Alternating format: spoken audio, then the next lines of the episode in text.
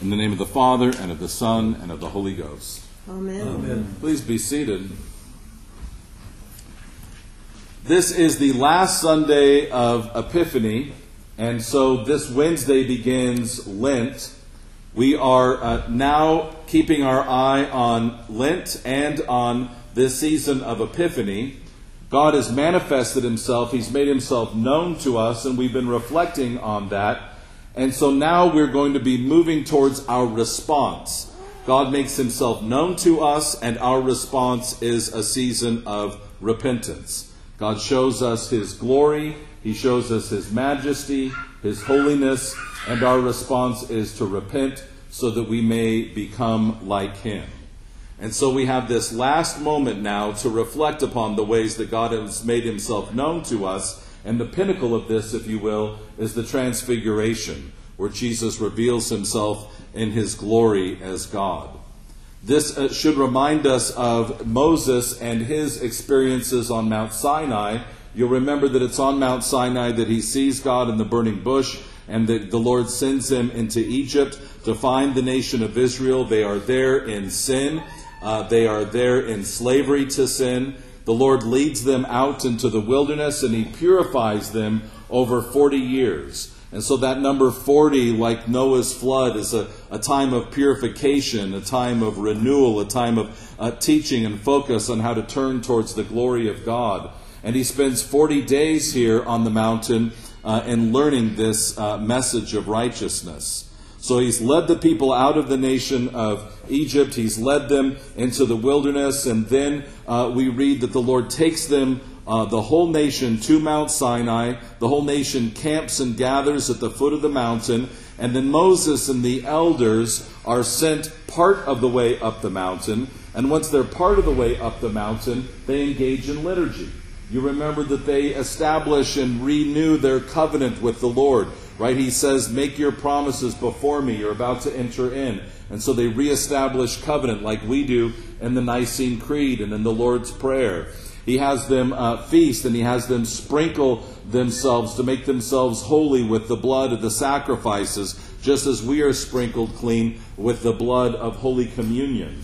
And then once they've had this feast and once they've reestablished the covenant, uh, then there is a six day period and that six days needs to remind us, of course, of the six days of creation. So we're taken back to Genesis and we see that this is a Genesis project. This is a recreation project. The Lord has not abandoned Eden. He has not abandoned his Edenic project. His plan is to bring us into paradise. And so we're reminded that this is what Moses is doing. He's participating in bringing the nation not just into the promised land, but back into paradise with God into dwelling with God. And then he spends these 40 days, again, 40 days of renewal, where the Lord teaches Moses how the people are going to dwell with God. How are they going to tabernacle with them, and how is God going to tabernacle with them? He teaches them about building the tabernacle, about the worship that will take place there, about how he's going to lead them, how they're supposed to respond to him, how they're supposed to dress themselves, how they're supposed to eat, See, the Lord teaches them all things that they need to know to live in righteousness and holiness with God and to tabernacle, to dwell with Him, as His plan always for us to live with Him in paradise. And He is revealing Himself in this fire, in this consuming flame, uh, because His desire is to illumine us, to, to refine us like gold, and to burn away the dross, right? To burn away all of the refuse of our lives, to renew us and to strengthen us and to refine us. And, and so he appears as this consuming flame that if we meet him in holiness will renew our strength. And so this is the this is the lesson, this is the desire of God to dwell with us and teach us that we should be thinking about when Jesus also takes the people of God to the foot of the holy mountain. And again, like Jesus, uh, he leaves, Jesus leaves, like Moses, Jesus leaves uh, most of the disciples, most of his gathered group at the foot of the mountain. And then Peter, James, and John go up with them, and he enters into prayer. Jesus enters into a kind of prayer uh, that is like a window opening or an aperture opening in a camera right? This is what we do in prayer. When we pray, we're opening a window into heaven. When we sit with time with the Lord and we wait upon Him, we wait to hear His voice, and we speak to Him, we are opening a window within our hearts. And sometimes it's just for a minute. Sometimes that little pinprick of light just opens in our hearts, and we feel that little bit of warmth, and we feel that little bit of light for the presence of God. Just for a moment, that window is just opened a little bit and then closed. And sometimes we might experience a little bit longer period, a little bit more of an opening, and the, the glory of God really starts to shine forth and really starts to illumine our hearts and our minds, and we feel real transformation as that window is opened larger. And here, when Jesus prays, that, op- that window is opened so large that it illumines his whole body, that his whole body glows white, and then his clothes turn white. And then, even past his clothes, the window of heaven is opened so wide that now the disciples can see into heaven itself where the Lord is talking with Moses and Elijah. See, we have a God of the living, not a God of the dead. Moses and Elijah are alive and they're talking with him about what he will accomplish in Jerusalem. That is, they are talking with him about his crucifixion. They're talking about his sacrifice. And it's essential that we see the revelation of God's glory, Himself making Himself known, and His glory, and His sacrifice, His humbling Himself and sacrificing His life as being one. So often we want one without the other. We want all the grace of God, we want all the joy, we want all the benefit without the sacrifice. Can't we just have the good things and leave the sacrifice alone? But they are one and the same, they go together. And this is what the Lord is teaching them. This passage begins with Matthew saying, six days later. Six days before he leads them up on the Mount of Transfiguration, we have that famous uh, back and forth dialogue between Peter and Jesus. You remember Jesus asks Peter, Who do you say that I am? And Peter says, You are the Messiah, the Son of the living God. And Jesus says, You have spoken rightly, and you know that the Messiah has to sacrifice and die. And you remember Peter saying, Oh, no, Lord, that, that can't happen. And Jesus' response is, Get behind me, Satan. Right? Because he doesn't understand that for the Messiah to bring forth his promise of salvation and renewal, he has to humble himself and sacrifice. Those two things cannot be separated. And so six days later, he shows them this truth. He shows them this by opening this window into heaven and discover, dis, discussing with Moses and Elijah, with the law and the prophets, this promise of sacrifice. And then he tells them, Don't tell anybody what you have seen and heard until I have been crucified. See, he's not saying to them, we want to keep a secret just between us, or he doesn't want other people to know. That's not the case at all. Jesus is saying, you can't tell people about my glory without telling them about my sacrifice. The two go together. If you want to tell them about the glory you've seen, about the wonder you've seen, about the beauty you've seen, then you have to tell them about my humility and sacrifice. You can't tell one story without the other. And this is what they are coming uh, to understand as, as they come a little bit closer. You remember Peter says here, uh, Lord, let us make booths, right? Let us build booths. This is what Peter's response is. This is the limit to his understanding. Peter has gone a long way. He's gone halfway to understanding what's happening, right? Because he's remembering, as he should, what happened in the wilderness. As soon as he sees the Lord glorified, he's thinking back to Moses and Sinai. And his response is, let's celebrate that feast. You remember the nation of Israel celebrated that wilderness wandering with a feast called the Feast of Booths. The people of Israel were supposed to make every year booths for themselves, tents, right? That they were supposed to dwell in for a week to remember their time of wilderness wandering. So Peter's saying, I know what's happening. Here we are in a mountain like Sinai. Here you are leading us out of the wilderness, just like Moses. We're going to celebrate that by building booths. And the response to that is the voice of the Heavenly Father. The voice of the Heavenly Father says, This is my Son in whom I am well pleased. Listen to him. Listen to him. He is going to teach you more than dwelling in booths. He's going to teach you more than a remembrance. He's going to teach you how to live righteously. And this is what we teach as the church, and this is what St. Paul comes to instruct the people of Philippi. He says, Listen to the words of Christ and come to know how to live in righteousness. You remember that Philippi is the first city that is, uh, that is met by St. Paul, that he enters into and plants a church, the first city of Europe.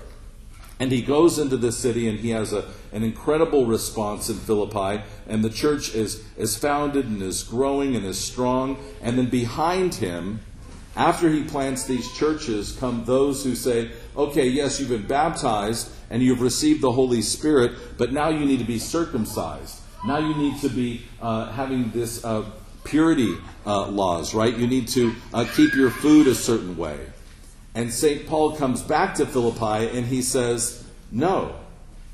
You're not called to outward signs. You're not called to, to have these feasts of the booths. You're not called to have circumcision or to keep your food in a certain way. You are called to have transformed hearts and minds, to learn how to live with God, to learn how to dwell with Him and tabernacle with Him. And so when, when St. Paul says um, that I count everything that's come before as rubbish and, and I've suffered the loss of all things, he's talking about the loss of these outward signs, the loss of the outward signs of circumcision and of purity. Now, does that mean that we don't follow the law? Of course not. Does that mean that there's no place for outward signs at all? Of course not. But we need to know the difference between an outward sign and an inward grace and how they go together. Does that mean that we don't fast? Of course not. But fasting isn't the end of it, right? It's not the good thing in and of itself. Fasting is supposed to be showing us and helping us reveal and understand a deeper spiritual truth.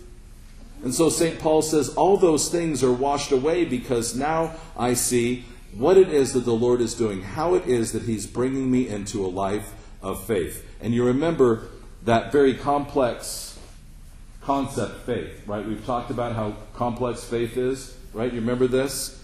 God tells us what to do and then we do it. Remember that? God tells us what to do and then we do it. That's faith. Or faithfulness or loyalty, right? When we're loyal or we're faithful, we get our instruction and then we carry it out. That's what St. Paul is teaching, right? What does he say? He says that I may know him in verse 10 that I may know him in the power of the resurrection. So what's he saying? I need to know God and I need to know who he is and what he's doing, right? That's God telling us what to do. Right? He's telling us how to live, how to be. He's calling us to participate in that humbling and sacrificing of ourselves. Right? So that what? So that I may share in his sufferings and become like him.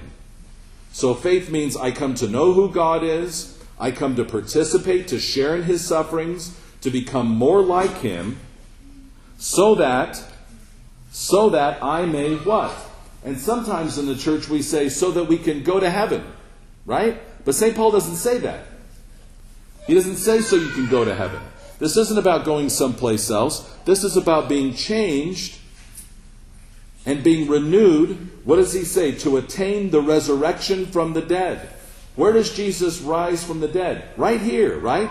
He does it right in Jerusalem, right in his grave. He is transformed because what the Lord is doing is he is renewing his promise in Eden. He's renewing his paradise promise. This is where he has built Eden. This is where he is renewing us. This is where he is resurrecting us.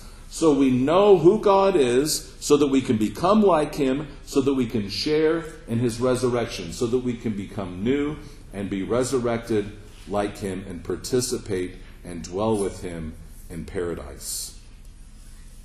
And that is so powerful.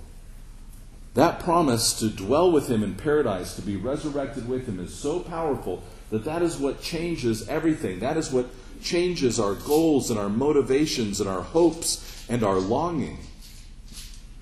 See, he doesn't teach, oh, I've been saved and so now I can rest and relax. He doesn't say, Oh, I've been saved, and so now everything is okay, don't worry about it. What does he say? He says, Not that I have obtained this. He says, I don't have it yet. And what does he say? He says, I have not obtained it, but I press on to make it my own. He says, I don't call it my own. He says, I forget what lies behind and I strain forward. Straining forward, what does that mean? That means that we are so so desirous, so hungry, so thirsty for these things of God that we press on and we strive and we strain and we yearn for the things of God. This is a motivation that, that makes everything else pale in comparison because we are so desirous to live with God and to dwell with Him to have uh, that resurrection moment. This is our goal and this is our prize. And this is the promise of the Holy Spirit. The promise is that we have become tabernacles of God. We're no longer walking up on the holy mountain. We're no longer going up into the wilderness. The Lord has promised that He brings His own Holy Spirit here. We become the tabernacle. We become the dwelling place of God. And so we have been invited to participate like Christ so that that window of heaven would open in our hearts and minds, so that we would experience that resurrection promise in humility and sacrifice right here Right now, we can experience that today. We can experience it in every moment of our daily lives because the Lord has promised that He would dwell with us and that He would remake us. Let nothing come between us and that promise. Let nothing come between us and that striving, that yearning for the things of God and for His transforming love.